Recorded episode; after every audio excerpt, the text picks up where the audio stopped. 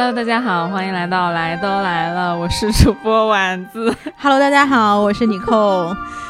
这个今天给大家讲武侠啊，讲之前，就我们的妮蔻老师在地上打了 N 个滚。哎呦，就是这个吧，真的是一人的痛苦成就万人的狂欢。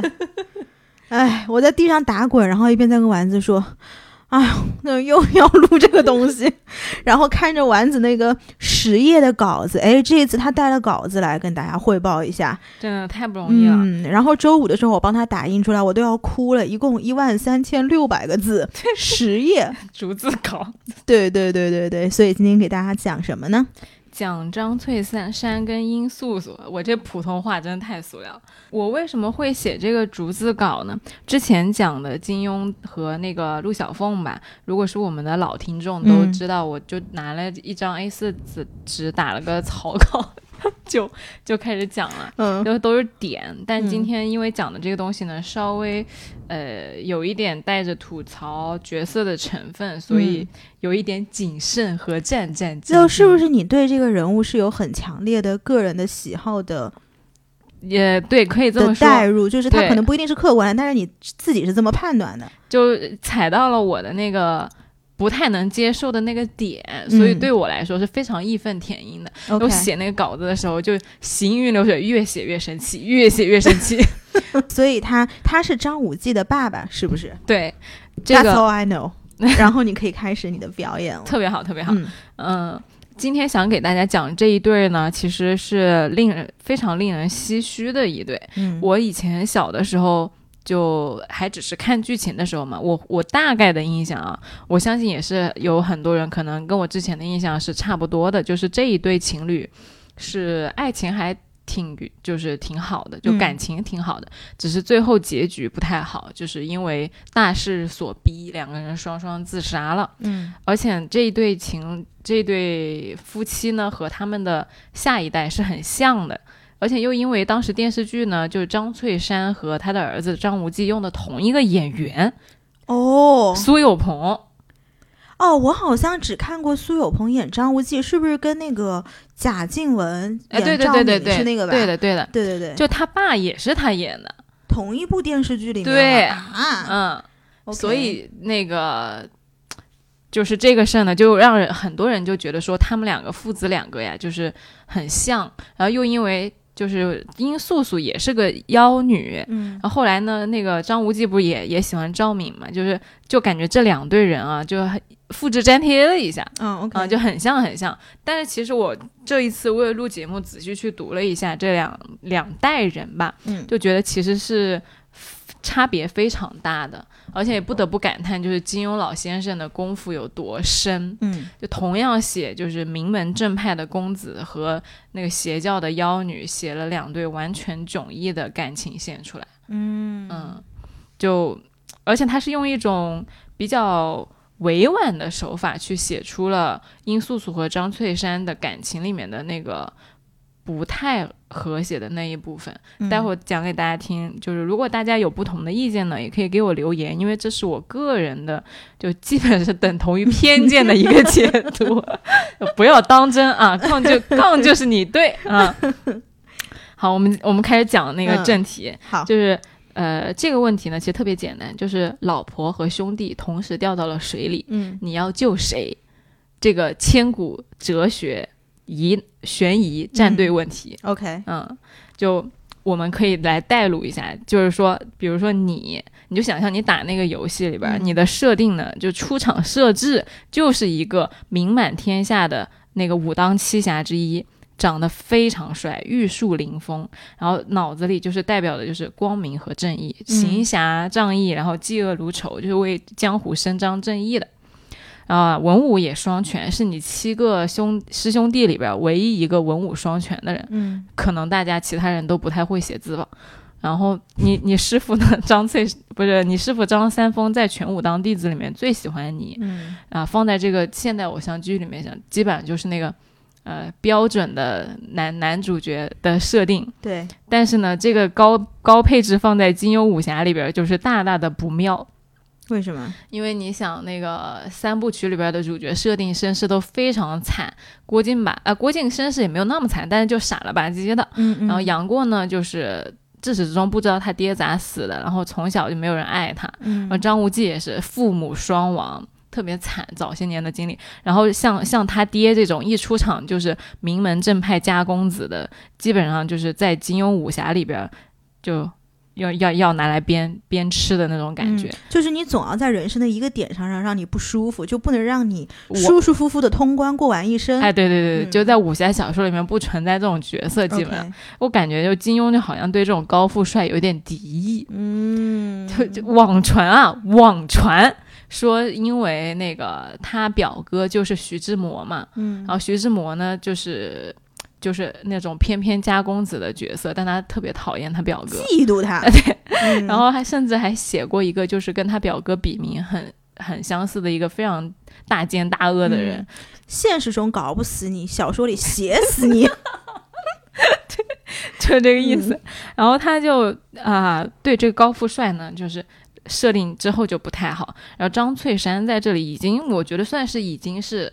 很好了，就金庸对他已经很好了，嗯，只是在呃最后结尾的时候，用一种很很隐晦、很隐晦的笔触，我觉得去写了一下张翠山的这个性格里面的软弱和逃避。嗯，我个人解读，我是觉得金庸是有这个意思的，但是可能并不是非常的明显。你觉得他其实某种程度上对这个角色是有恻隐之心的吗？嗯。我不好说他本人有没有，我只能说就是，呃，很真实，嗯，很真实。因为放在那个场景下，可能我们就虽然我坐在这吐槽他，但可能我我并不一定做的比他好，甚至就是他已经做的很好了，在很多情况下，嗯，只是说我们鸡蛋里面挑骨头，去挑他那个高设定的人有一些不太好的地方，嗯。尼寇说完之后，嗯，然后以一个葛优躺的姿势，移了一下话筒，然后躺下了，对 然后开始听故事。他这个套路就是熟练运用到你在那个金庸的书里边看到那种人生什么也不缺，就缺苦难的人，你就知道他没什么好下场。我想到了另外一个名门正派的家公子是谁呢？是尹志平。是谁？就是玷污小龙女的那个人。哦，就他也是那种呃，上一辈师长都很喜欢钦定他是下一任掌门，嗯，然后确实武功啊什么其他方面都还挺好的，哎，结果搞一个这种最招人恨的设定，结果从小最讨厌的是谁？尹志平，嗯，就死的也很惨，怎么死的？嗯，小龙女当时就是去找他，小龙女跟了他很久，就说你玷污了我的清白，我要杀了你。嗯，但小龙女本身是一个很善良、很善良的人，她其实从来没有真正的就是去刺过那一剑。到最后，小龙女受了重伤嘛，就跟杨过说：“我的清白已经被这个人玷污了，我也没办法跟你在一起了。但是这个人呢，其实对我也挺好的，刚刚救了我一命，所以我希望你不要为难他。”这么好的吗？他对对，然后杨过呢，其实他就听很听他姑姑的话，而且杨过是一个不太在意那种贞洁的男的，就不会说因为你睡了没有处女情节。哎，对对对对对，就是没有因为你上了我老婆，我就要搞你的那种感觉。然后呢，但是尹志平本人，因为在在那个年代，他又是个道士，他是个道士，所以他就觉得说，那个龙姑娘，我实在对你不起。一剑就是自己就是扑到有那个全真道士名下持剑人的手里，一把就是刺死自己了。这不算惨啊，这有什么惨的？我以为是那种被，就是我觉得慢死才是惨，快死都不是惨。他相当于身败名裂，因为他当着他的师一群师师长的面前，就是承认了他们曾经觉得是非常好的接班人啊的面前说啊。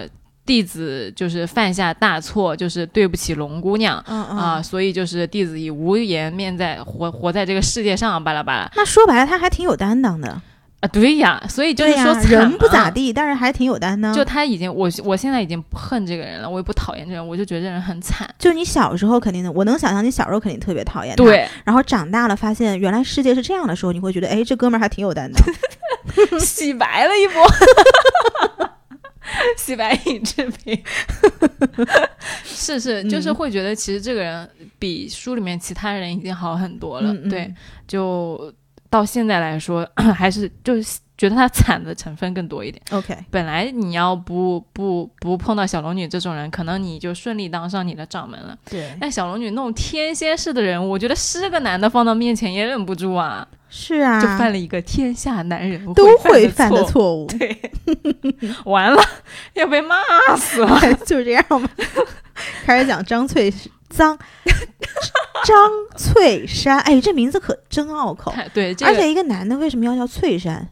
郁郁葱葱，哎呀，哎，这个名字对你说的很对，嗯，就是你想啊，就是《天龙八部》里面的萧峰这个名字取的，就是感觉就是个男的的名字，很大气。对你的翠山这个山吧，你就感觉它是那种江南水乡里面的小山，嗯那种呃青色的，然后就是挺好看的，嗯，但是好像就是不太男人。嗯，好看又没用的，对，嗯，就是这种感觉。好看又没用的那座山，嗯，哎，哎，你这个点抓的很好啊，朋友。我都不认识他是谁，你开始讲吧。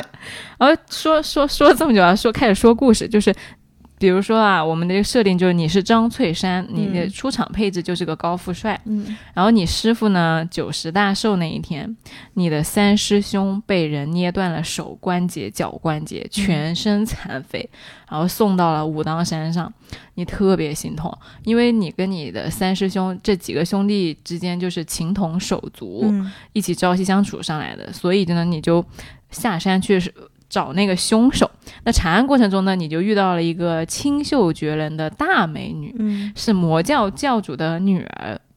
然后这个时候呢，她人很狠，心也很狠，就你就知道她是一个呃面冷心冷的魔教女魔头。嗯但是呢，你其实对她又哎有一点那个暗生情愫的感觉。嗯这个时候呢，你你又不能接受他这么残忍的过去，因为你是一个名门正派的弟子，你脑子里面只有爱和正义、光明和善良，绝对不能接受那些邪教的人，嗯你也不能接受他滥杀无辜啊啥的。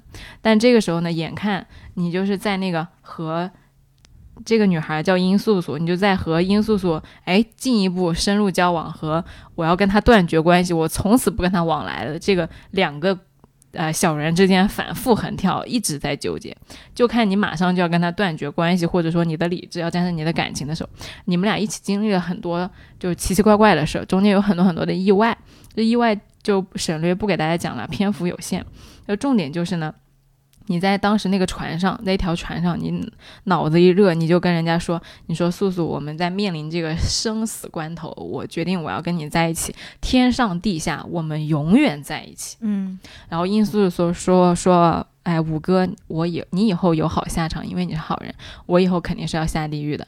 然后你就跟他说，你说没有关系，你没有好下场，我就跟着你一起没有好下场。哦。嗯，就是他这个爱情的宣言真的是非常感人的、嗯。而且作为一个很善良的那个男人啊，我相信他当时说的时候也是是真心的，对。而且面临那种生死关头，你是可以保护到说你要保护殷素素，你宁愿自己死，你也不要殷素素死的那个状态的，是嗯真心对人家的。然后，于是你就跟殷素素就结婚了，在一个荒岛上，那个荒岛上没有人，只有你和殷素素，还有谢逊。谢逊未去也是金毛狮王，啊，就是张无忌他的养父是是义父对啊，义父就是因为你跟谢逊结成了那个义兄弟，然后你小孩生了下来之后呢，他就成了他义父嘛。嗯然后这个一过就是十年，十年你就跟你老婆在那个岛上每天就伉俪情深，小日子过得非常欢快，没有外界任何的干扰。十年之后呢，你们俩一想，哎呀，不行啊，啊，我们俩在这岛上快活，那我儿子怎么办呢？我儿子没有老婆呀，对吧？嗯那只能回中原，为了小孩要回。然后回了之后呢，其实他们心里也是打鼓的，因为一回去就面临了很多的血雨腥风，明面上就有两个矛盾点，第一个就是谢逊这个人，他在嗯江湖上做了很多的那个恶，江湖上基本上所有的名门正派的人都想杀谢逊。而且谢逊有屠龙宝刀，他们不仅想杀谢逊，还想抢谢逊的屠龙宝刀。这那个刀能干嘛呀？那个刀，当时传说是能够号令武林的刀，哦，就不仅是把宝就是攻那个武器上很牛逼，而且还可以号令武林。怎么号令啊？具体是怎么号令的？谢逊在那个头上想了十年，他也没想出来，想的他头发都白了。我觉得你这个人很有天赋的嘛，我我这是一个正常的逻辑在问正常人的问题。抓到到重点，嗯但没有想明白，大大家都没有想明白。嗯那句话叫做以那个，哎，那句话咋说？忘记了。就反正意思就是你得得了倚天屠龙，呃，一把剑一把刀，你就可以号令武林。结果这这全当时全天下的人都很想找到谢逊。嗯然后还有一个矛盾呢，就是当时你老婆殷素素在十年前还没有跟你相爱的时候呢，杀了一桩灭门惨案。就是你嗯三哥，我当时不是说你三哥被断人手断脚那个哎断手断脚那个，嗯其实是你老婆派人把他护送回武当山的。当时请了一个镖局的人，然后你老婆就跟那个镖局的人说：“你要是敢把那个于三峡有任何的闪失，我杀你全家灭门，一个不留。”结果后来因为呃送上去的时候，不是确实断手断脚了嘛，然后殷素素就非常生气，回去真的把那个镖局家的一门，呃就一家老小灭门了，七十个人，我全部杀得一干二净，小孩也没有留。天呐！对，的，哇，这女的好狠呐！巨狠。那那所以是谁把他那个师兄弄得断手断脚呢？这这是另外一个悬案，哦今天都不说了。OK OK，结果这是一个就是全书围绕的一个谜底，但待会儿可以揭开一点点，嗯。就是那个时候呢，他就把那个七十个人杀了，杀了之后，其实那个镖局的人呢跟少林有一点渊源，嗯，他是少林弟子俗家的，所以少林就去保护他，结果被被殷素素一一满门全部都杀掉了嘛。然后他顺手呢就杀了那少林的两个人，但他那一天呢穿了一身白衣，是模仿张翠山的那个白衣去杀的人，他为什么要模仿他？因为他觉得张翠山很帅，那身衣服穿的好看，他就模仿张翠山去买了衣服，买了一身一模一样的衣服。结果哪穿的那身一模一样的衣服去杀人，又因为他也是那种身形消瘦的少林，在那个晚上啊、看不清楚脸，他就把那个张翠张翠山和殷素素两个人搞混了。搞混了之后呢，他那少林就一直以为十年来一直以为是张翠山杀了那七十个人和少林的两个人，嗯。所以这也是第二个矛盾点，就是他们要找张翠山讨公道。嗯，你你杀了我我我们那个少林少林的人，对呀。嗯。但是我觉得这个地方有一个很神奇的，就这两个人啊，一回到中原，全江湖全六个门派，所有的人就跟一秒钟之间收到了那个微信推送消息一样，所有人都知道他们俩回来了。嗯就在很短的时间内，全部都到武当山去了。你说古代那个通讯又不发达，只能靠脚和马以及飞鸽传书的时候，哎，好神奇哦！就所有人都知道了，结果都嗯逼上山。逼上山呢，就是要引爆这两个炸弹。引引爆这两个炸弹，其实这两个还是外部矛盾，对，它里面还有一个深层次的内部矛盾，就是他三哥到底是怎么残的这件事情。嗯所以那天同时引爆了三个炸弹，在张三丰的百年寿辰上，十年过去了。嗯，就十年前的他的生日，他三弟子废了；十年后他生日，他的那个五弟子在他面前自刎了。哦，为什么呢？这个事情说来，我就觉得张翠山这个老人家实在是太惨了，嗯难受。啊、就是说，话说回来啊，那一天呢，本来就是几大门派同时逼上那个武当山，就开始叫说：“哎，你们必须说这个谢逊的下落，不然我们放不过你。你武当号称是啊什么名门正派，什么伸张正义，你你还包庇这些坏人，嗯你还娶邪教的女人做老婆什么什么，就开始骂。然后骂完之后呢，那个武当七侠就相当于跟他们讲道理嘛。然后不管是辩论啊，还是辩论，那个以以晓之以理，动之以情啊，然后又开始扯这两边。甲方乙方开杠，啊，对，嗯。就是你把我怎么样了，我把你怎么样了，你欠我什么人情，我欠你什么人情，这个事情就说不明白。嗯，以前又没有监控，你杀了个人吧不，好取证，你没办法举证，对，只有你那个少林的人说，我当晚亲眼看见了张翠山杀人，只能这么说，对吧？嗯？但是呢，那个武当那边哎有物证，反正这两边就扯了好久，然后扯了好久之后呢，最终马上就要把这件事情摆平了，因为当时就是他们想出来一个办法，就是少林出六个七个人，然后武当出七个人打一架，这个事情马上就要摆平了，眼看着就是呃外部矛盾基本化解的时候，真正的高潮来了。真正的高潮就是你老婆，也就是殷素素，看不下去少林的人一直在诬陷你，嗯，觉得说你们这些秃头和尚都给老子闭嘴，对，人是我杀的，嗯。跟武当没有关系，嗯。不要搞我老公。嗯。然后说我们天鹰教的总舵在哪儿哪儿哪儿，你们嗯。有本事去找我们天鹰教。然后这个时候少林就蔫儿了，就说：“哎，就哎行吧，就是呃，你你说是天鹰教就天鹰教吧，就是这种感觉。但其实大家不是真的想去寻那个仇，只是想借机去找那个宝刀屠龙宝刀，嗯嗯这些都是个影子，都是借口。那你没办法呀，你表面上给他搪塞过去了呀，你少林也是名门正派呀，你也不能得理不饶人呢。嗯就就给就给蔫儿了，蔫儿了完了之后，殷素素那个热血一上来说，当年是我杀了那个呃一一那一家七十口人和少林的两个人，是我做错了，然后也是我就是呃间接导致了三哥的残废，我要去跟三哥道歉认错，我要请他砍下我的一只手臂来给他赔礼，就是赔罪。好，这个时候呢，高潮来了，就是他就跑那个殷素素跑的那三哥，三哥不是残了吗？就在里边躺着呢。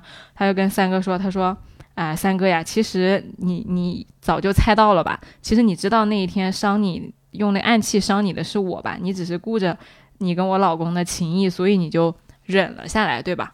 然后暗器伤他的是殷素素啊，就是他三哥为什么会残呢？哦其实是因为殷素素先用暗器伤了他之后，殷素素的哥和殷素素的手下啊，就去把那个三哥给真的弄伤了。弄伤了之后呢，但也没然后殷素素还把人家镖局的人杀了全家，也没弄残，就他们当时因为那把刀。嗯，这本书为什么叫《倚天屠龙记》呢？就是因为有一把屠龙刀，有一把倚天剑，基本上就江湖围绕着这把刀跟这把剑一直在抢抢抢抢抢，嗯所有的人都在找这把刀跟这把剑。嗯当时开头的时候呢，就是因为这个于三侠拿到了这把刀，嗯所以当时殷素素他们就抢那个刀。啊那抢那个刀呢，殷素素先把他给弄伤了，弄伤了之后，他哥跟他手下把那个刀抢过来了，然后于三侠就就此负伤了。那殷素素其实就没有那么坏嘛，他就觉嗯得敬你是条汉子，就我虽然伤了你，但是我想把你安平平安安的送回去，，嗯送回武当，然后就。就因为确实是武当七侠是非常令人尊重的七个、呃侠客嘛，就跟他们说你你必须给我安好的送回去，如果没有安好的话，我就灭你全家。他当时是以两千两银子的代价送回去的，嗯而且其实他暗中有保护的，那个镖局的人根本就不知道殷素素暗中保护他们打发了多少人，嗯，他们以为一路平安直接走到底了，但到最后呢，没想到马上就要到，已经到武当山脚底下了，被别人劫走了。哦，别人也是要问那于三哥那个屠龙宝刀的下落，嗯，然后于那你手上没刀了吗？对，然后又身负重伤，被别人就抬走了。他不说不说，就直接用那个少林的大灵大力金刚指捏你，捏到骨折，嗯，最后就残了，对手手脚嗯都残了，就是这样残但是不是殷素素直接把他搞残的？对。嗯、然后就搞不好殷素素如果一开始不搞他，不去抢那个刀，他如果武功是完整的，没有负伤的话，搞不好不会到这个地步。对。嗯，但是你说你殷素素把他搞伤了嘛，也没有把他搞残，就你、嗯你你说的那个点，就命里该有这一遭，嗯嗯，就也不能就像是别人间接导致了这个结果。对、嗯这个有点像是，哎，大家听过那个罗翔老师的那个刑法课，嗯就是属于相当于有甲去偷了乙的东西，然后甲就在路上一路狂奔，然后乙就去追，结果在追的路上呢，哎，被别人撞死了，嗯，就是这种感觉，是不是甲的责任？，对，嗯就就经常会有这种连环导致的责任问题。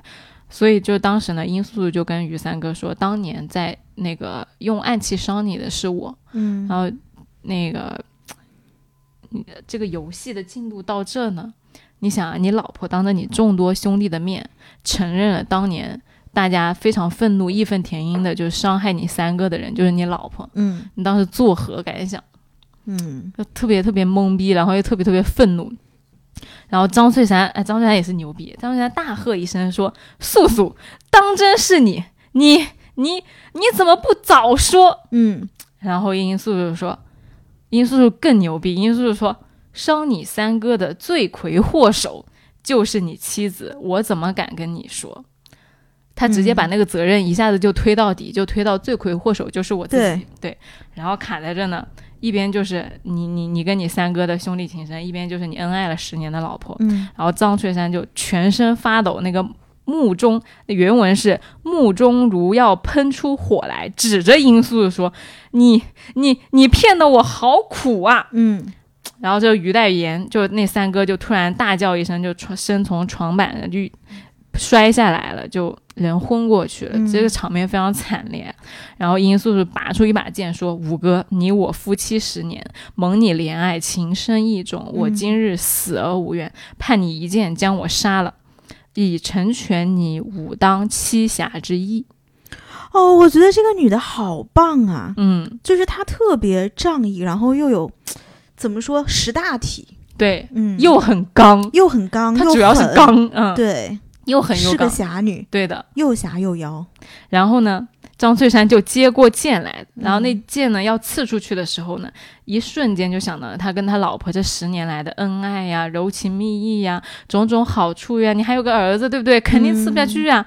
然后特别痛苦，然后突然大叫一声，奔出房去，其他人都不知道他要干嘛，然后一起跟出去。他你就看他跑跑跑跑跑，又从那个房间里面又跑到了张翠山大厅的门口，跪在他师傅面前说：“恩师，弟子大错已铸成，无可挽回，弟子只求你一件事。”张三丰不明缘由，温言道嗯：“什么事啊？你说吧，为师绝无不答应。嗯就你说啥我都答应你。”结果呢，张翠山磕了三个响头，说：“多谢恩师。”就说：“哎，给他留遗言，说我有一儿子，然后就希望你把儿子给我照顾好。然后呢，大丈夫一人做一人当，就是你们这些来武当山逼我的这些人啊，你们就让你们心满意足。”然后说：“咵的一声。”拔剑自刎了，嗯，就那个手快到张三丰根本就来不及出手去抓他那把剑。嗯。你想，张三丰是一个一代宗师，他的武功和他那个手快的是非常非常快的，嗯。就那个程度，相当于陆小凤也接不住他那一 那个剑，就就拔不过来，对。没你就死意已决，一定要死，死透了就是。嗯。结果呢，后来就是殷素素看她老公死了，她也自杀。了。嗯，然后他死之前，殷素素这个女的实在太牛逼了，她就搞了一把少林。她说：“那个你们不是都想知道谢逊和屠龙宝刀的下落吗？我告诉你们。”然后呢，她说：“但是我只能告诉少林，因为我只觉得少林是个名门正派。”嗯然后他把那个少林老和尚叫到他旁边说：“我告诉你，屠龙宝刀就在……”嗯好，他说：“我说完了，你们去找吧。哦，结果所有人就来追少林的人”了。对的，哦，其实少林也不知道在哪里啊。这，女的好聪明啊。对，就很牛逼。哦临死之前搞了六大门派，整个江湖被他搅得天翻地覆。嗯嗯，然后后来呢，他还跟他的那个张无忌说说了一句：“无忌啊，你以后长大了要提防女人骗你，越是好看的女人越会骗人。嗯嗯，然后就死了。嗯今天我们要讲的名场面就讲到这里。，OK，对，但是我以前看到这呢，其实就觉得很唏嘘。我之前在读书的时候呢，我一直以为是六大门派把这两个人逼死的，嗯但其实我今天讲到这儿了，仔细就看了一下他那个原文啊，我觉得他们俩是相互把自己逼死了。为什么呢？就是相当于张翠山和殷素相互把自个儿逼死的。怎么这么说呢？我们来就分析一下。首先，肯定不是六大门派把他们逼死的，嗯，因为六大门派那几个事儿呢，本来就要被他们师兄弟给联名就镇压了的。就先让我喝口水。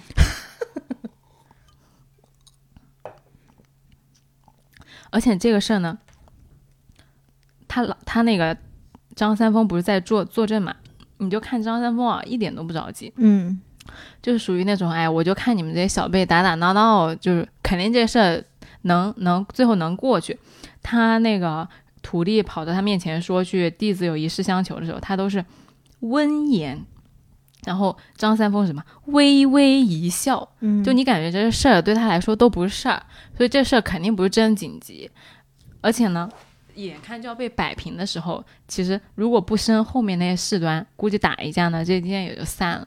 那为什么会有后来呢？就是因为殷素素跳出来，看不过别人要搞她老公，嗯然后那个血呢上头了之后呢，就跑到那个三哥面前，就是说什么，哎，把你弄残的就是我，我就是罪魁祸首，这谁受得了啊？冲动对，嗯我们一句话一句话来看啊，就是我觉得这几句话堪称就是金庸武侠里边就是史诗级的对话灾难。嗯就先说几句话，一个是那个张翠山说：“你怎么不早说？嗯你骗得我好苦啊。嗯”然后呢，殷素素说：“罪魁祸首就是我，你杀了我吧。”嗯，你把这个话带入到一下，就是现代情侣生活里面，一个是你怎么不早说啊？就是，哎，我就不知道怎么能问出这句话来，怎么能问出你怎么不早说这句话来？嗯你们俩夫妻都十年了，在那个岛上啥事儿不能被你们翻过来覆过去掰扯？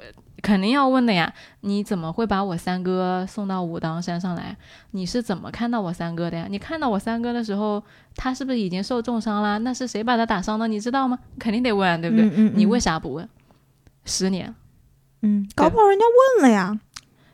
他说了没？就是他说的是你，你为什么不早说？不是啊，他只是不早说，呃，就是殷素素间接害死呃害到三哥残这个事情。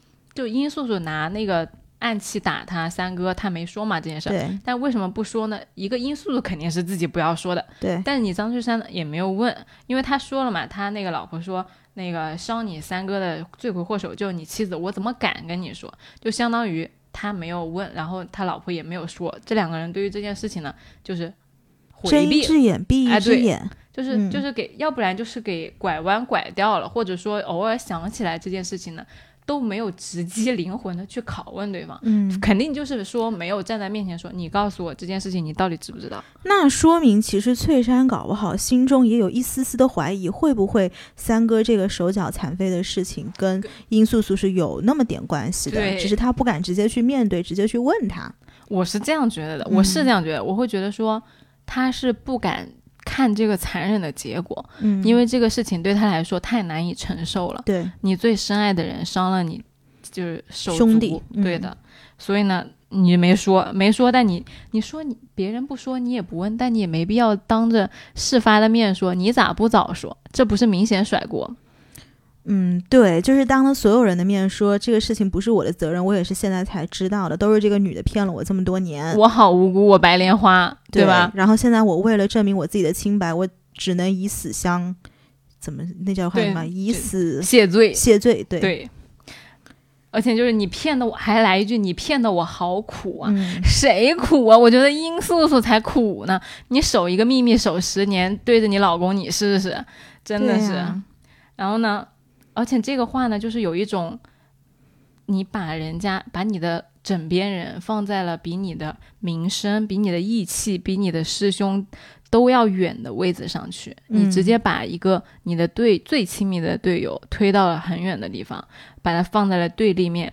你比如说啊，你同样一个问题，你可以怎么说？你可以，我我自己后来当然马后炮了，嗯，就是这个事情，我现在想想，我觉得，比如说你当时可以说这个事儿，我们夫妻一体的，殷素素的素素的错就是我的错，嗯，那么我可以，比如说我自卸一只就是胳膊，共同承担跟把这个事情完全甩到殷素素身上两者的差别吗。对，嗯你可以说我我今天卸他一只胳膊给你赔罪，或者我卸我自己一只胳膊给你赔罪，或者说我们俩夫妻下半生给你养老送终，给你找解药啊什么什么的，你都可以说。但你为什么要说啊？我老婆你骗得我好苦啊，我什么都不知道，你为什么不早告诉我？就是一件事情出来，不要先内部追责，先嗯想想怎么解决问题，嗯，对吧？嗯这个事情我就觉得很适用于现在的情侣。嗯就尤其是出去旅游的时候，如果突塌了个什么链子，就千万不要先说，哎，嗯你咋不早说？你看你这没做好。哎，这是我最讨厌的一句话，你怎么不早弄？对，就是你，你有任何必要吗？在这个时候非要内部追责，就是发泄弄得人很，烦。对对，就是只能让烦躁更烦躁，嗯然后又不解决任何问题。是啊，你说如果我知道解决方案，我至于跟你在这儿掰扯半天吗？对呀那不是我就它的确就发生了吗？那怎么能怎么办？对呀、而且事情都发生了，你你你让我不高兴，你很开心吗？对啊，这个他他放到这个名场面生死局上。直接甩锅，我觉得这是很过分，而且第一，反应这男的就是甩自己老婆的锅，我觉得实在是我太不能接受了。嗯然后第二个呢，说完张翠山，我们来说一下殷素素。殷素素也真他妈牛逼，嗯，就是本来一般的姑娘啊，你要像聪明一点的黄蓉呀，然后是那个什么周芷若，就更不用说了。嗯肯定会装可怜的，就是什么，哎呀，夫君是我不对，我错了，我那个时候没有遇到你，我，哎，我早年不懂事，你原谅我吧，三哥原谅我吧，我自卸一只胳膊，我给你赔罪，巴拉巴拉，你你你哭唧唧的，人家也不跟你一般见识，都是小辈。然后呢，张三丰肯定也不会搞你，对不对？你要是去找你师傅给留点余地呢，大家肯定这个事情过去就过去了。结果呢，本来不是他直接上来，他一上来就杠说，没错，伤你师傅的罪魁祸，呃，伤你三哥的罪魁祸首就是我，我怎么敢跟你说？你杀了我吧，你你你成全你武当七侠之义吧。搞不好他说这个话的时候，张翠山心想：我操，你居然给说出来了，那让我怎么办呢？就是因素就有一种，好，你说是我做的，嗯就是我做的，嗯我就就这么着吧，怎么着？其实两个人是在赌气，然后他就觉得你不相信我，那行，这事就我做的，那怎么办嘛？哎，对，然后呢，张翠山就说：“我靠，居然是你做的，你个臭不要脸，那我怎么办？是不是啊？就这两个人嗯就这么牛逼，就一句杠一句，就把一个本来可以挽回的局面就杠到了生死局，然后嗯双双就自刎了。古人好无聊啊！不是这个，就是嗯嗯，其实你杠到你放到现在来说，其实本质上一样的，就情侣吵架，如果你杠一句，我杠一句，杠到最后分手的也有很多。对，我所以我就觉得说啊，这这个，哎，冷静是真的很重要啊，嗯在这种情而且，我觉得女人有的时候要懂得示弱，嗯，就是示弱是一种很强、很强、很强大的行为。我也是这样觉得。嗯我觉得示弱本身就是一种很强大的体现。对，但殷素素因为她太骄傲了，后面我们会讲到为什么这两个人会出现这种对话呢？嗯就是因为他们各自的性格导致了他们只能这样说话。因为呃，知乎里面有一个很高赞的就答案，就是说这个名场面。张翠山是不是必须得死？他嗯除了死之外，有没有其他的解决方案？嗯后来我想了很久，我觉得说这个场面是有很多解决方案的，就像我刚刚说的，对，我们可以夫妻，就是你，而且其实殷素素刚刚就是开头的时候就说我要去向三哥道歉，我求他砍我一只手臂什么什么的。刚开始不是生死局，本来只要断一只手就能解决的问题，甚至你可能手也可以不断，嗯嗯，你可以道歉嘛，对不对？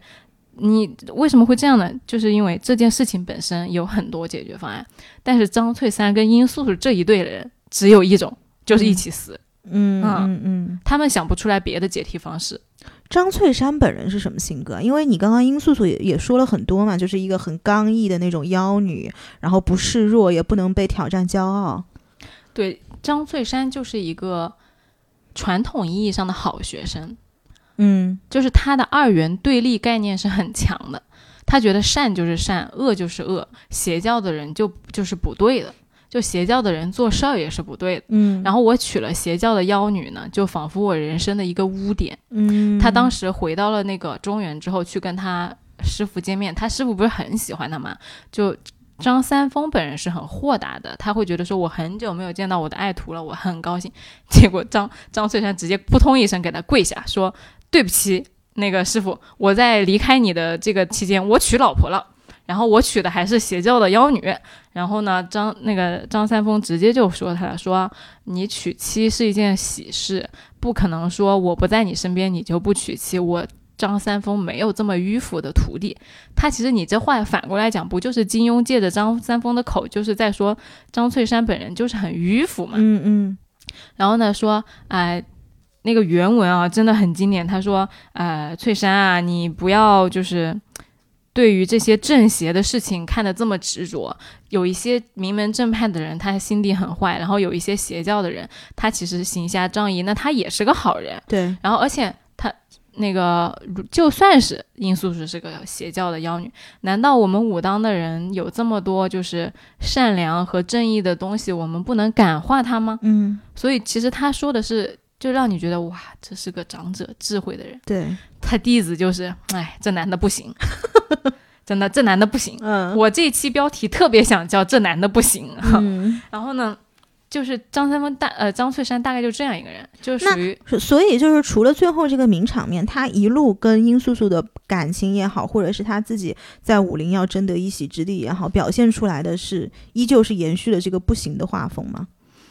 那没有，嗯，就是他其实就是很正面，啊，他是一个非常仗义、非常讲究，就是敢做敢当的人，而且很善良。就他对于呃，就是你能想象的那种最标准的名门正派，不是说那种、呃骨子里有点思念的那种，他就是一个标标准准的脑子里面只有善和正义的人。但是呢，他这种概念呢，不是因为他像郭靖啊，郭靖其实跟他在表面上看起来有点像。但是郭靖，但是张翠山这个人，他的那个善恶观里啊，是带有很多的评价成分在里面的。他觉得你邪教就不好，而且呢，就是他的那个二元对立对立的感觉，就直接导致了他会觉得说我要跟你们划清界限。嗯，但是他又娶了殷素素，所以我在想，他最后这个名场面就是自刎的这一下，会不会也有点就是下不了台了？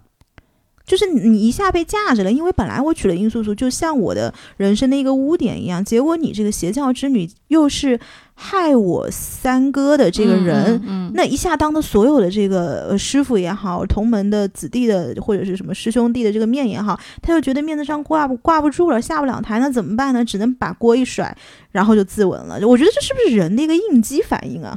那不是更不行了吗？这男的就更不行了呀！对，就是、嗯、你你你带入一下，你是这个女的，是就是从带如果带入殷素素的角度，肯定是觉得嗯，就是这一辈子不值得嘛。但是我觉得某种程度上其实可以理解啊是可以理解，嗯就是他是很真实的。啊，对，就是一个很真实的一个人在这种场合被推到那个边缘的一个嗯应激反应。所以我一开头就说了嘛，就是说金庸功夫深嘛，为什么嗯功夫深？就是他描写了一个很正面、很行侠仗义的少侠，但是他在这种就是大场面里面，他其实没有去很好的经历住这个考验，嗯他的人生到此就终止了，因为他就是折在这上面了啊，就没跨过去这个坎儿。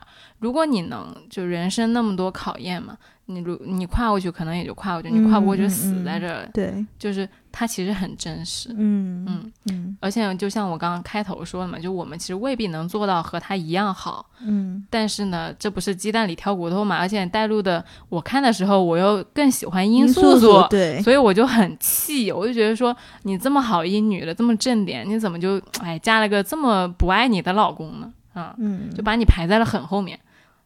嗯。所以就是我们读出来啊，这个，而且他张翠山这个死呢，我觉得也是。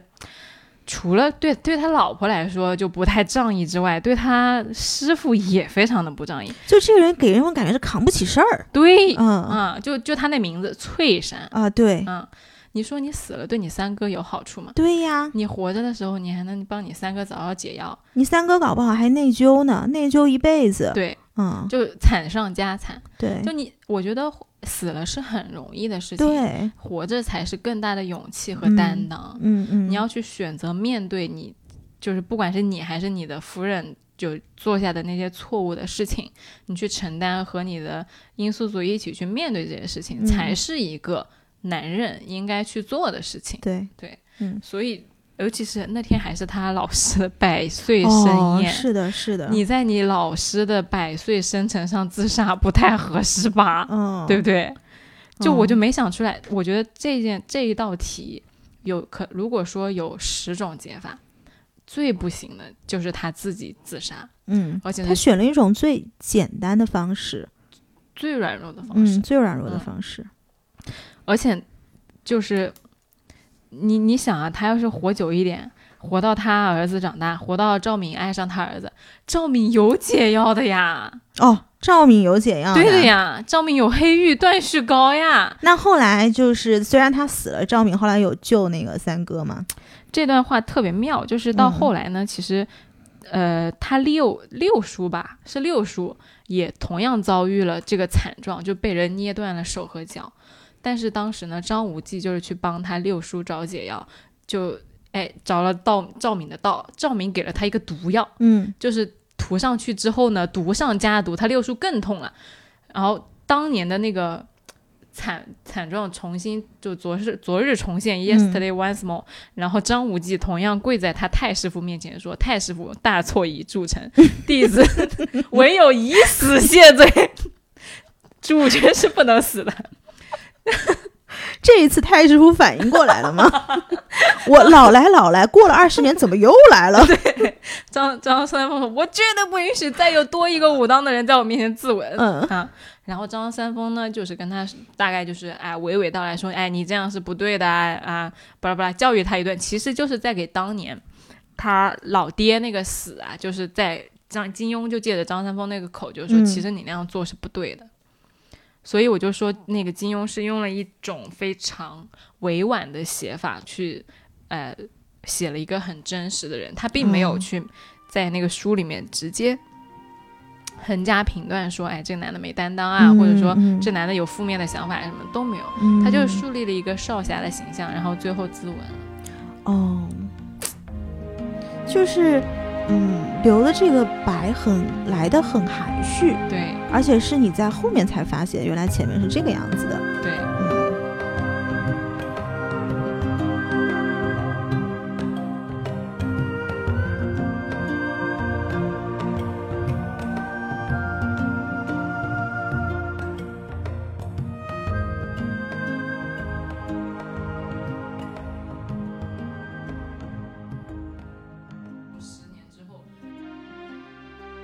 当时啊，刚初相遇金童玉女认识的时候，张翠山简直太搞笑了。第一面就是殷素素女扮男装，穿了她那一身就是跟张翠山很像的衣服嘛，站在一个船头。然后呢，殷素素就、哎，我发现这个很有意思，就是从古至今，女生都有模仿自己喜欢的男生穿衣风格的习惯。你看现在是什么？就是比如说你易烊千玺带带火了 Chanel，然后嗯大家就很多饭圈女孩存钱去买他的衣服，嗯这不是一个道理吗？有点那味了。嗯对呀、然后那个时候呢，而且就漂亮的女孩子总喜欢女扮男装，赵敏也喜欢女扮男装。是不是古代人无聊没啥事儿，然后就整整这种换装、变装、cosplay？因为因为女生在那个时候不方便，就是他的哦身份不方便行侠，就是行走江湖，嗯所以扮男装会稍微方便一点。嗯然后他那天呢，假扮那个男的在船上呢，张翠山跳上了他那个船，发现哎走近一看，哎是个女的，嗯他觉得貌美，他跳下来了。这是第一次，就没讲什么话。然后在那天过了之后，他就有点回味，他说：“哎呀，那是那个虽然是个女孩子，但是我以礼相待，我觉得我也能跟她说话。”嗯然后第二天呢，他又跳到那个船上去，然后看到那个女孩子呢，就是已经改了女装，他看到那个女孩就是清丽不可方物，被此荣光所逼，觉得自就是不好意思，觉得不好意思呢，就不敢说什么，转身他又跳下了船，然后狂奔，就是嗯见了被女神的那个盛世美颜所吓，然后跑了。这好像台湾的偶像剧啊，就是那种偷看了隔壁班的女生，然后往前疯狂的奔跑 啊，然后啊，我看到她了，我靠，超正的。好中二啊！对啊，台湾不是很喜欢拍这种偶像剧吗？结果他们就是，他就跑下船来嘛，然后殷素素在船上。嗯站在船头，然后他在江边，他他走，然后那个船走，嗯就，他陪着那个船一起走，然后一个在船上，一个在船下，两个人这样聊天。这不就是追火车吗？你一定要回来啊！然后在那个站台上跑，然后上面那个女的从窗子里面探出一个胳膊，跟他挥挥手说：“等我，我会来的。”这不是从古至今都是这些东西吗？套路套路？嗯然后当时那个画面呢，如果没有我们前面那段，嗯，如果今天先讲这段，嗯其实是很美的，也就是少男少女的那个情愫萌动啊。嗯然后张翠山看到女孩子的那种羞涩啊什么的，然后两个人就聊天啊，聊得特别尽兴，聊怎么写书法啊啊，什么簪簪花体啊，什么这那的。然后呢，到最后殷素素说：“哎，拜拜了您了，我姓殷，下次再请教。”嗯，而且哎，不对，他送三个的那个人就姓殷，他是不是跟这个事儿有点关系？哦，他就又跳上船去，去哎查，跟他就问说，哎，我三哥怎么回事？你知不知道？然后这个事儿呢，呃，他就又开始跟这个殷素素聊天。嗯殷素聊天呢，那后来他就殷素素就承认了，说啊，那个少林那几个人是我杀的，然后七十个人也是我杀的。嗯然后张翠山就说说啊，那你怎么冤枉我啊？你为什么要冤枉我？少林的人为什么说是我杀的？是不是你冤枉我？哦你知道殷素素屌就屌在说，嗯是我冤枉你，嗯是我安排人搞你的。其实不是，但是殷、对呀但张翠山说你你你搞我，然后殷素素就是对，没错，我就是要搞你。你看到没有？殷素素她在第一次见张翠山的时候，她的性格已经注定了，就是但凡有人要杠他，他就跟你杠到底。嗯，你说我干了一，我就告诉你我干了一二三。嗯，就是反正你都不相信我了，对那就这样呗。对，嗯，就屌里屌气。对对，然后呢，呃，张翠山就是就又跟他聊天说你你你你怎么这样？然后说着说着呢，两个人调情又调回来了。殷素说哎呀没有，就其实我只是看到我你的衣服好看，我就想买。然后买了之后呢，大家就认错了。认错了完了之后呢，张翠山到后来，殷素说我当时就是被那个为了救你三哥啊，这胳膊上有三道梅花针，嗯有毒的，然后我现在逼不出来，我这条胳膊可能要废了。啊，嗯，然后张翠山就说啊，我就是意思，我现在武功虽然低微，但是我愿意助你一臂之力。其实他武功是很高的，就是已经是江湖上很有名的张武侠了。然后张那个殷素当然很开心嘛。然后张三就，哎呀，你救人就救人吧，你要逞那个口舌之快，要去教人家邪邪教的人做人，说啊、你一手就数杀杀了数十人，未免过于狠辣。殷素素又不高兴了，殷素素说啥？你要教我做人吗？我活到了十九年，都没有人教训过我。那我你这种名门正派，我不跟你教了，我这胳膊不要也罢，你走吧。嗯，他不要他救，不要他救呢，那个张翠山就非说我要给你治，你这胳膊我一定要保住。然后呢，你那个殷素就不行，你先给我认错，你先给我道歉。然后张翠山说：“我我怎么认错？我又没有错。”然后殷素说：“你就是错了，你说我心狠手辣错了，难道那些人不该杀吗？”然后叭叭叭开始跟他辩，然后张翠山就逗他，就是说也不是逗他，就很认真的跟他说：“你虽然中毒了，但是这个毒是有救的。我三哥虽然重伤了，也没有死，但你杀了人，那些人不可能再复活了，就你这是不对的。嗯而且呢，他其实这里已经说了，说我三哥身受重伤，但是没有死，即使是当真治不过来，我们也只能找首恶。这样一连杀数十人，总归是不合理的。嗯，其实他在理智的状况下，他很早就知道，你三哥最后身残就残废了，也是不能不能怪殷素素，对，也嗯不能以命抵命。就如果嗯他在理智的情况下，他是如果今不是因素是他老婆的话，他可能都不会反应这么激烈对。对对对对，但主要就是因为是你老婆，然后那个嗯情绪就上去了，所以你看金庸有很多伏笔，他都是藏在字里行间的。嗯所以就是，嗯，张翠山在见殷素的第一面，其实已经表达了立场，就是就算是那些人之前伤了我三个，其实都不应该死。嗯然后不应该死呢，殷素素又干了一件很牛逼的事情，她说不过张翠山，她一巴掌把那个三枚针把往手里又拍了，拍狠了一点，就那个毒就到那个肌肤和骨头里了一点，对的嗯，就伤得更重了。这女的好刚毅呀，对。烈女，我靠，对，嗯，就刚的不得了，我的天、啊！嗯嗯。就啊，伤自己都在所不惜，你何况就是杀人，就是属于那种我自己的命都不要了，我也不可能去嗯。care 你的命。嗯。然后完了之后呢，呃，张张翠山还是不走。我说张翠山这个人肯定就是爱殷素素，已经爱上了，但他又不肯承认，他在那磨磨唧唧，磨磨唧唧。然后少女说：“我不要你救，我自己就要死，你关你什么事？”然后他就扇了张翠山一巴掌，然后这样被他打都打不走啊，就是说我反正就是要救你。呃，因为你救了我三哥，所以我就要救你。那少女说：“哼，所以如果我不救你三哥，你就不救我喽。”然后张三，嗯，也不是。嗯，然后呢，反正张三，哎呀，我认错，你你我说错了，你就算我说错了吧，你杀人没有错。然后殷素素还不行，他还不接受，他说那不行，他说错就是错了，有什么算不算错的？你就好好说你到底有没有错，好较真。嗯然后呢，那个张翠山就说：“哎，心想救命要紧，也没什么好跟你争的，就是皇天在上，江神在下，我张翠山今日诚心诚意，巴拉巴拉给他道歉。嗯，然后殷素这才哎，就是开心了。开心完了之后，那个毒啊已经很深了，深了。他听完张翠山说那句话，他两两眼一黑，他就要晕要紧。然后晕之前就跟他说：“我要是死了，都是你害的。”你说是不是一语成谶？我死了是不是你害的？哎呦，然后张翠山当时心里还想说，这女的这么刁蛮，以后谁当她老公真的嗯太惨了。没想到就是自己哎，一般说这个话，最后轮到的都是自己啊，嗯，对，就嗯套路。对，不能说。所以就是我看完这一段他们的初相遇之后，其实就觉得，哎，这个命运啊，就是一个圈。嗯你很多事情啊，在后面其实都已经预料的结局了。你开头就殷素素就这么刚他，嗯，然后到结尾临死之前还是这么刚他，把自己刚死了。这两个人一唱一和啊，真的绝配。嗯，两个人在一起就是要克对方。别说张翠山就是没担当了，你殷素素这样的女朋友，搁谁谁受得了啊？野蛮女友，对，嗯当就武侠版野蛮女友，她适合找一赘婿。你最近 有看吗？那个电 那个电视，让郭麒麟去搞一搞，当一当赘婿。主要人家又看不上。对，嗯，嗯，一般这种就是家世很好的刚烈的女子都看不上赘婿。嗯嗯，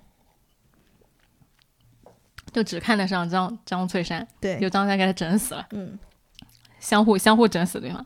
然后后来就描述了详细的描述了这两个人的性格状态，说那个用旁人的眼光，张翠山就相当于把他带回他们那个天鹰教，嗯当时开一个很大的会，就所有的人都看出来了，殷素素喜欢张翠山，为什么呢？因为殷素素对所有的人都是面冷心更冷，从来不对任何人稍假辞色，就没有给过人好脸色看。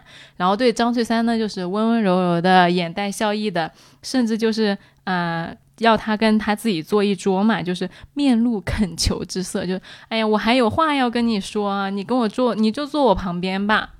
因为张翠山不想当着那么多人的面跟邪教有太多的瓜葛，他就很想跟他划清界限。嗯然后殷素就才不管你那三七二十一呢，我就是要跟你坐在一起，哎，你快点就坐到我旁边来，就这种感觉。嗯，就有一公举，对，就有一嗯种初中、高中传你们俩绯闻，然后男的就别别扭扭的，哎，我嗯我不要跟你站在一队，然后那女的说你快点过来，我有话跟你说。嗯就两个小情侣实在是就是很别扭嘛。然后殷素素其实就是倒追的张翠山。嗯，张翠山当时虽然也喜欢殷素了，但是他特别纠结。过不了自己那关。对，然后嗯殷素就开始，呃，去按照他的喜好陪他聊天儿。嗯他知道他喜就是非常崇敬他师傅啊，就什么的，就开始给他给聊他师傅，说他的师傅如何如何的厉害，然后比把他比作是孔子和颜回，然后巴拉巴拉就拽文。嗯，然后拽文完了之后呢，后来又遇到了很多很多的变故，反正殷素就无时无刻不在为他那个张五哥考虑问题。嗯就呃到最后到了那个生死关头，他就呃有一次跟谢逊，谢逊把他们俩绑床绑船上，不是绑床上。嗯，那个张翠山就跟你一开始说船上，我就有点 失望了。张张翠山跟那个谢逊当时在比武，嗯就两个人那个掌力相抵，嗯就生死边缘。然后那个张翠山的意思就是，殷素素如果在旁边用一根针去打那个谢逊的话，谢逊那个功力就顿时就散了嘛，就就会输。但是那条船上的时候呢，殷素素就自始至终没有发针，嗯没有出手，一直逼着他们俩平了。平了之后呢，三个人一起去了岛上。然后他们俩最后在一起之后呢，她就跟她老公说：“她说其实那个时候呢，我我跟你坦白，就是我那个时候为什么不出手呢？就是因为我想跟你在一起，我想跟你在一起去一个没有人的岛上。嗯我知道如果说我出手，我们俩赢了，我们俩回去之后，你肯定不会这么顺利的跟我在一起的。”哦，他就说，就是我，我只盼跟你在一起，长相汇聚。谢逊逼我们两个人同行那，正合我意。嗯就是一个为了喜欢你去亡命天涯都在所不惜的女人。嗯，你说男的听到这话哪受得了啊？就嗯顿时心中那个豪情、啊。而且他本来就喜欢他。对，对，所以这两个人就在一起了。其实这两个人如果不是因为中间有很多变故，其实是就是有很多挣扎的瞬间，我觉得不一定能成。但是命运就有时候很有趣，就金庸那个笔啊，就是说他们经历了很多很多生死和巧合的事情，然后到最后就相当于推了你一把，你就往前走了一下。那个张翠山在面临那么多生死的面前，哎，管他三七二十一，管他正邪，管他那些名利，我先跟你在一起，嗯，然后再为你勇敢一次。哎呀亡命天涯。嗯说起来很浪漫的哈，嗯但是后来呢，就是这两个人到最后的那个结局呢，其实是因为这两个人的那个性格，那张翠山是什么性格？你刚刚不问了吗？我们说了，但其实，在书里面，谢逊说过，呃，有一次评价过他。谢逊问他说：“为什么要行侠仗义？”我觉得这世上全是恶人，我觉得就这些人都该死。然后那个那个什么张张翠山说，他就被问到了，他没有想过这个问题，他也没想过他为啥要行侠仗义。他只是从小的时候就被教导说善有善报，恶有恶报。然后谢逊又跟他说说武林哪里有善有善报啊？然后就说素闻张三丰就是武冠那个武林嘛，就觉得很牛逼。我本来是想见见他的，但你作为他的弟子，见识如此繁庸，我觉得张三丰也不过如此，不见也罢。嗯，所以从借着谢逊这个口，你就能看出来，其实。呃，张翠山这个人，他的那个见识是没有一个形成他自己的那个完整的评价和逻辑体系的，他是一直被灌输和教导说你要做一个好人的这样一个状态，就是从小到大，妈妈都告诉你要好好读书，然后要做一个好学生，考好的大学，好的研究所，但是你并不知道这世界到底是什么样的。对，嗯，那他跟谢逊是怎么认识的？他跟谢逊是在本来是他们俩是仇敌，但是就是打嘛，然后谢逊把他们带到那个荒岛上，因为谢逊不想让他们。呃，把那个屠龙刀的秘密就带回中原嘛，所以就想着你们这两个活口我一起带走哦。然后到那个岛上呢，其实谢逊他自己身世非常非常惨哦。就他为什么会做这么多恶，杀这么多人，其实是因为他早年他老婆和他那个襁褓中的孩子都被他师傅杀了，他老婆被他师傅强奸，然后他孩子被他师傅扔在地上摔摔成肉酱那样死了。嗯。所以他他当时就心智已经受到了极大的损伤，然后他就发誓一定要找他师傅报仇。他原来是非常非常爱他师傅和尊重他师傅，但那个一个变故之后呢，他觉得哎不行，我此仇不报我不是男的。所以他对人性也是非常非常不信任了。对对，他非常非常绝望，他就觉得说这世间没有善和恶的那个善有善报，然后他觉得老天爷就是王八蛋。别人都是啊，感谢老天爷啊，谢谢就大难不死啊什么，他就一直骂贼老天，贼老天。他的意思就是老天爷都不是个好东西。嗯，就这个人愤世嫉俗到了一定的程度。嗯，然后到后来呢，谢逊不是跟他成了那个义兄弟嘛？回去之后，回去之前谢逊就没有回去，他也又再说了一遍，他说啊，你宅心仁厚啊，翠山。他说你本来应该是有很多很多的福可以享的，但是呢。你对于善恶之际太过于固执，嗯，你一切小心，说的太执着于善恶了。然后说无忌，也就是他们那小孩儿，他说无忌心胸宽广，看来日后呢行侠处事要比你圆通随和的多。嗯，这啥意思呢？就是说你这个人不行啊，你心胸不够宽广啊，你不够变通，你迂腐啊。然后张翠山，我刚不跟你说嘛，也说就我张我张三丰没有这等迂腐的弟子嘛，嗯，然后说哎呀翠山啊，那个为人第一不可胸襟太窄，不要自居名门正派，把别人都瞧小了。这是张三丰跟他徒弟说的，说正邪二字本就难分啊，所以就是邪教中人只要一心向善呢，就是正人君子。嗯，这是别人借着金庸借着第三者的那个视角和。嘴巴说出来的话，对于张翠山这个人的评价，嗯，所以对于这个人呢，就是你可以把他理解是真的是一个非常智慧的一个人，是一个智者，嗯，就是你像放到现在也是，现在不是很多有一些出身很好的孩子就特别容易瞧不上人嘛，对，但是实际上你到时候看看，除非你真的是非常非常厉害，但其实人最后都是差不多的，还是看你这个人的品质是怎么样，跟你的出身。关系有，但是并不是那么大。我觉我是这么觉得，我也是这样觉得。嗯，所以就是说，这个人啊，他就张翠山这个人呢，本性是很好、很善良的，但是他对于很多东西没有思辨，嗯，他也没有去考虑过这些，而且见的少，他肯定是一直在他的小框架里面见到小框架的东西，对，所以了解的宽广度并不是很很够吧？遇到了社会上的谢逊这个坏孩子。因为当时其实他是没有经历过什么，就是呃苦难，这些考验的，因为他的那个出场配置太高了，对，而不是像像杨过那种人。为什么杨过对这些善恶没有执着？因为他小时候见了太多的坏人和好人。嗯，他杨过的善恶观就是对于你这个人到底是不是做好事儿，你这人对我好不好，对我姑姑好不好，对那个黄蓉、郭靖好不好，他会用他的眼睛去看，嗯用他的脑子去想。嗯，但是张翠山就是你是邪教，你就是不对，嗯哈嗯，他是用标签来辨别人的好坏的，对的。嗯然后说说到这么多，说这两个人都是什么样的人呢？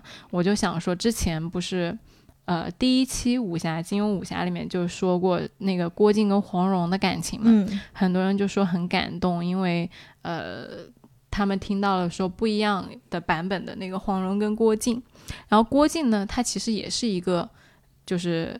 要遵从善恶的人，而且嗯黄蓉呢，她也是遵从郭靖的那个价值观的。这个和殷素素到后期，殷素素是从良了，她相当于嗯就她会觉得说我我跟我夫君在一起之后，我发誓我绝对不会再滥杀一个人。嗯，如果说我滥杀一个人，我就堕入地狱啊什么的。然后到后期，她确实就是变成了一个名门正派少侠的妻子，嗯。她就不再是殷素素了，她那个面容已经模糊了。洗白了，对嗯。他自己就是发自内心的很想往她夫君那边靠，很想成为她老公喜欢的一个名门正派的妻子这样子的一个角色，一个主妇，嗯。而不是当年那个他自己。嗯但是呢，这个事情就是和黄蓉又有什么分别呢？因为黄蓉当年不是也是以郭靖的那个善呃价值观排序，我们当时说的黄蓉的价值观排序就是善恶不重要，嗯人命不重要，我靖哥哥怎么觉得我们俩的感情最重要？嗯这个跟殷素素其实有很高的相似度，但是他们俩对为什么情感走向就有这么多的不一样呢？嗯就首先第一点就是黄蓉为什么这么爱郭靖，就是因为郭靖给了黄蓉无条件的爱。嗯，郭靖是爱黄蓉的，对，他是觉虽然黄蓉是妖女，虽然郭靖的师傅，你看反倒郭靖的师傅是不喜欢黄蓉的，但张翠山是喜欢殷素素，嗯或者说没有那么讨厌殷素素。嗯但郭靖当时他几个师傅就觉得，哎，黄老携着女儿不行。然后郭靖是怎么说的？郭靖说：“蓉儿是很好很好的姑娘，嗯是很好很好的姑娘。”他是这样去形容黄蓉的。就在他心里面，黄蓉又聪明又漂亮又善良，她就好，就是一个好字。嗯但是张翠山呢，娶了个老婆回家，跪着跟他师傅说：“师傅，我对不起你，我娶了个邪教的女人。嗯，你看看，这个体验感是不是千差万别？对。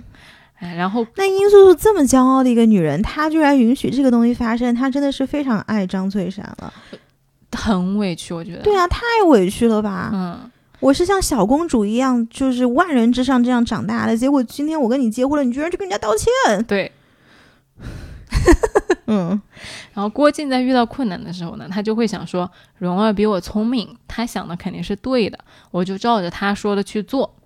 郭靖就是非常非常尊那个尊重，甚至就是有点崇拜那个黄蓉的，因为我们都知道郭靖有点嗯傻嘛，对，他会把自己放到一个很低的位置，但张翠山的那个姿态至始至终都是很高的。嗯我的出场配置就是名门正派的少侠，嗯。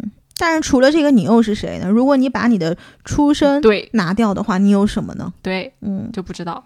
那个黄蓉爱郭靖呢，就是因为她觉得说，我爹不要我了，嗯我又没有妈，我在这个江湖上所有人都对我不好，但是呢，靖哥哥要我。他当时定情的时候，不是第一季就读了他们那个对白嘛，嗯就是我印象到现在也很深刻，就是说。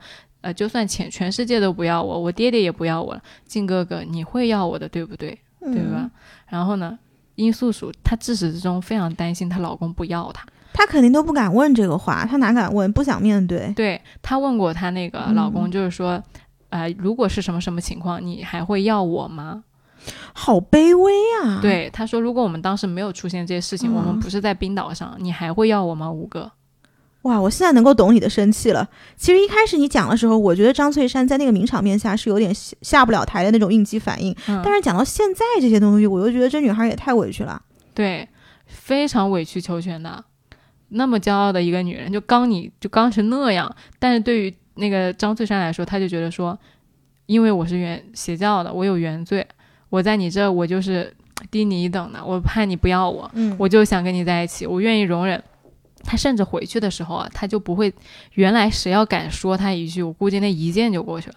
后来回去中原的时候，别人说你这个妖女，你你这不行那不行，他就没有任何反应。嗯，然后甚至就是武当的那个二哥就说，哎，说你们邪教做事儿啊，就有时候太狠了呀、什么的，他也不说话，他就心想，我靠，你还说上我家不行？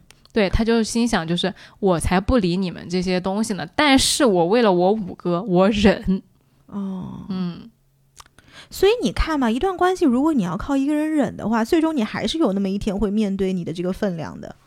对，所以就是在那个张翠山，他从来就没有把殷素素作为一个单独的人拿去爱，给他这无条件的爱，我就没有那种我们俩是夫妻，不管你过去怎么样，未来我们一起承担的那种觉悟。嗯，他自始至终都在他是少侠的这个角色里面。就把自己看得太重了。就你我我我就是个少侠，而我需要找的女人是一个少侠夫人。嗯，是一个依附于我的女人。对，所以嗯到最后这个结局这样啊，我觉得就是他们这十年间啊，你可能是恩爱，可能是甜蜜，但殷素素的心里啊，一直藏着那个秘密，一直不敢跟她老公讲，嗯她肯定也是怕呀。你想要是真的是夫妻亲密无间，说了就说了，说你嗯原谅我什么，她肯定知道，她这个话说出来，张翠山一定不会原谅她。嗯就这个心一直藏在那，我你心想，就算是甜蜜，心中会不会有隐忧？那个快乐来的都没有那么的痛快，嗯嗯。然后作为张翠山，你这十年了都没有走进你老婆的内心去了解她，嗯你都没有放下你对邪教和正派的这个执念。嗯，对，哎，那张无忌的个性是像他爸多一点，还是像他妈多一点？你觉得？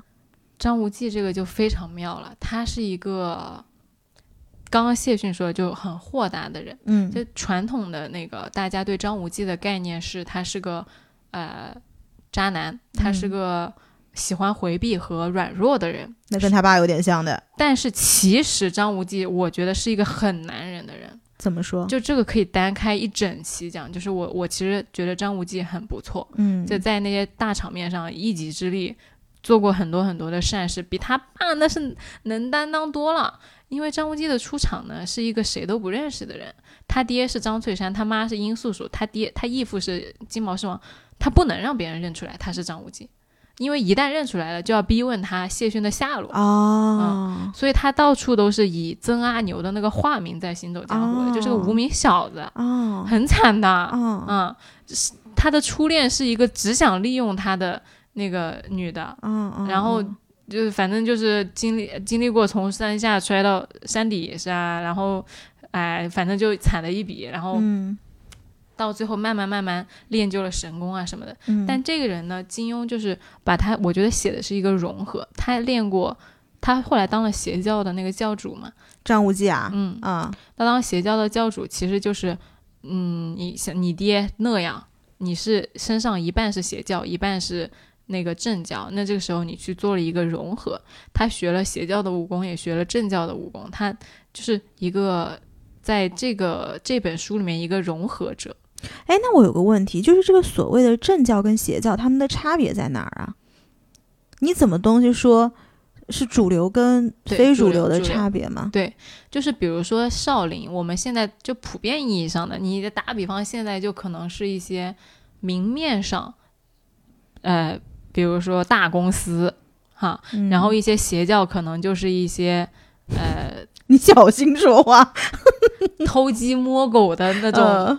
呃他因为邪教呢，他确实是会杀人的，他有一套哦他自己的逻辑。嗯，就比如说，你不按照我这个来行事，我是会杀你的，但我杀你绝对不是滥杀无辜，嗯，我肯定也是有那个道理在里的。就是要比大公司野一点，对，嗯但这个呢是好一点的邪教，就可能是像罂粟这种邪教，也有那种非常非常龌龊的邪教。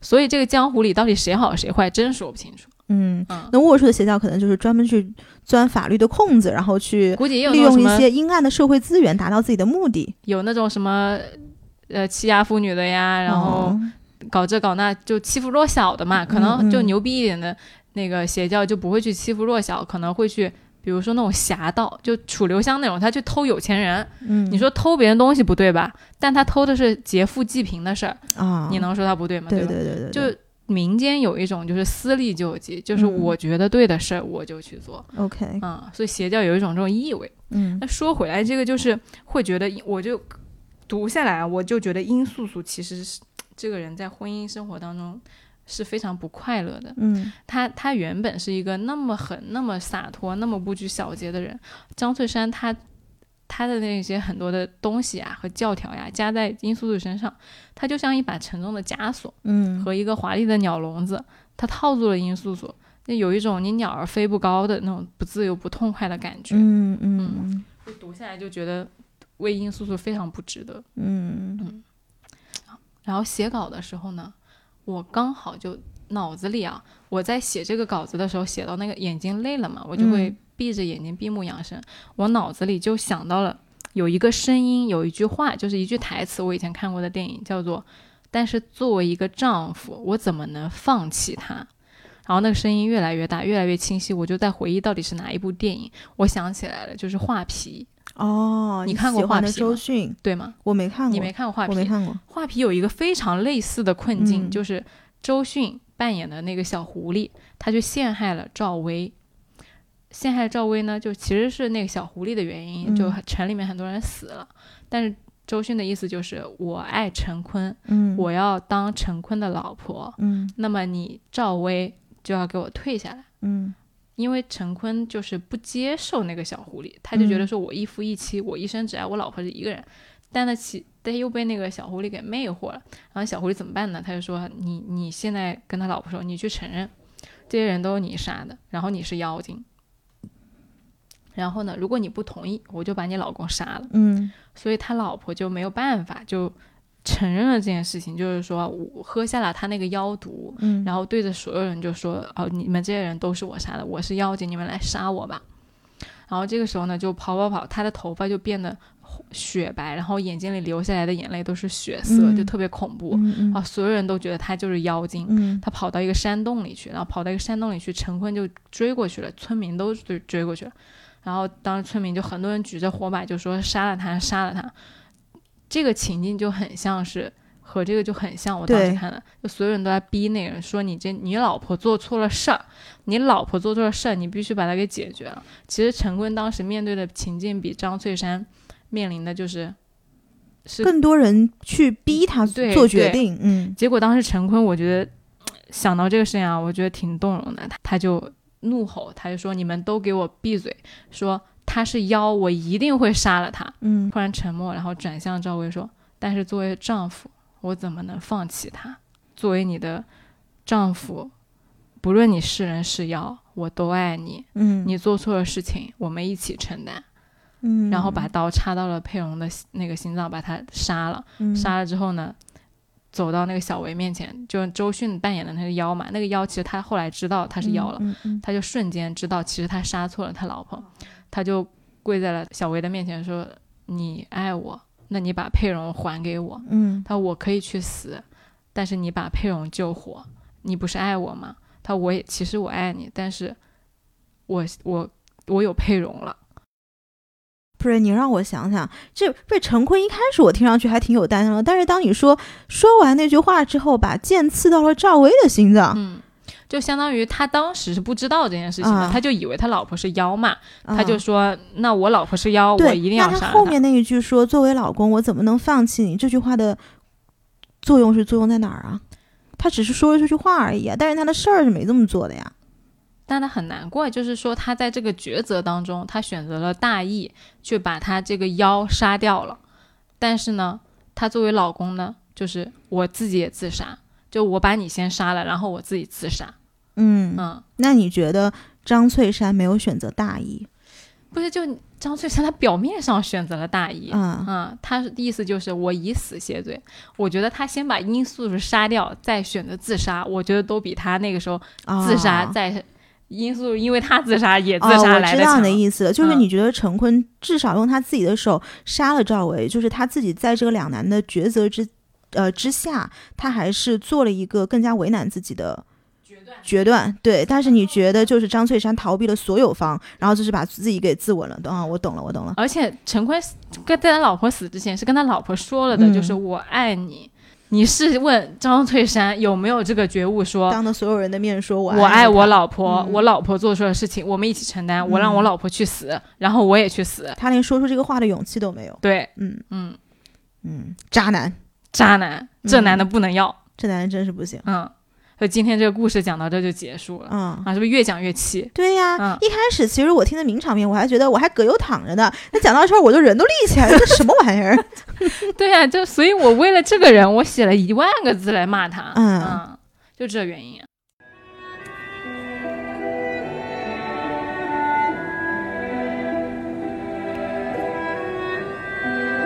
所有的人都是我杀的。我们要为高大哥报仇！是的，我们要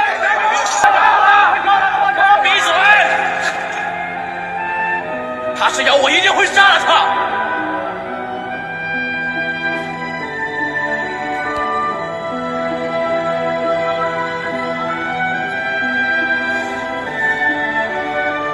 但作为丈夫我怎么能放弃？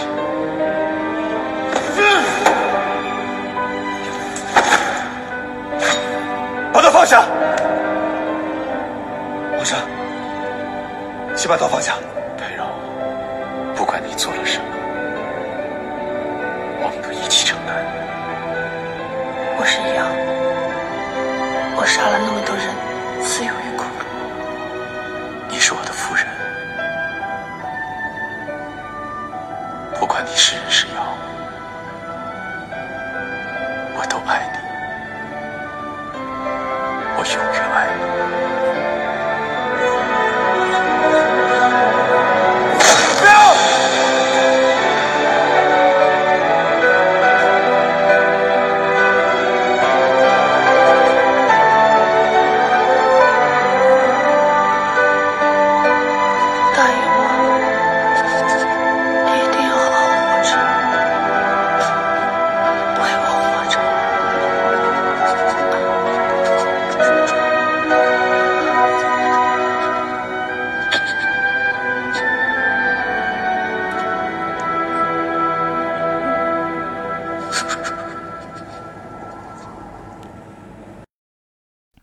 今天这个故事呢就给大家讲到这以上纯属偏见大家要杠的呢去评论区找我。我觉得这一期搞呃这一集搞不好会有很多人在评论区来说出他们对张翠山的一个看法。特别希望大家给我提供一个不同的思路因为这个真的是我就是很狭隘的一个偏见。对我也想看看因为我只听了你一家之言。对对对对对对对。所以欢迎大家到评论区去找我们然后把你们自己对于这个故事，对于丸子刚刚描述的这个名场面的一些想法，可以写给我们看看。好，今天的节目就到这儿。嗯，那我们就下周再见，好，拜拜，拜拜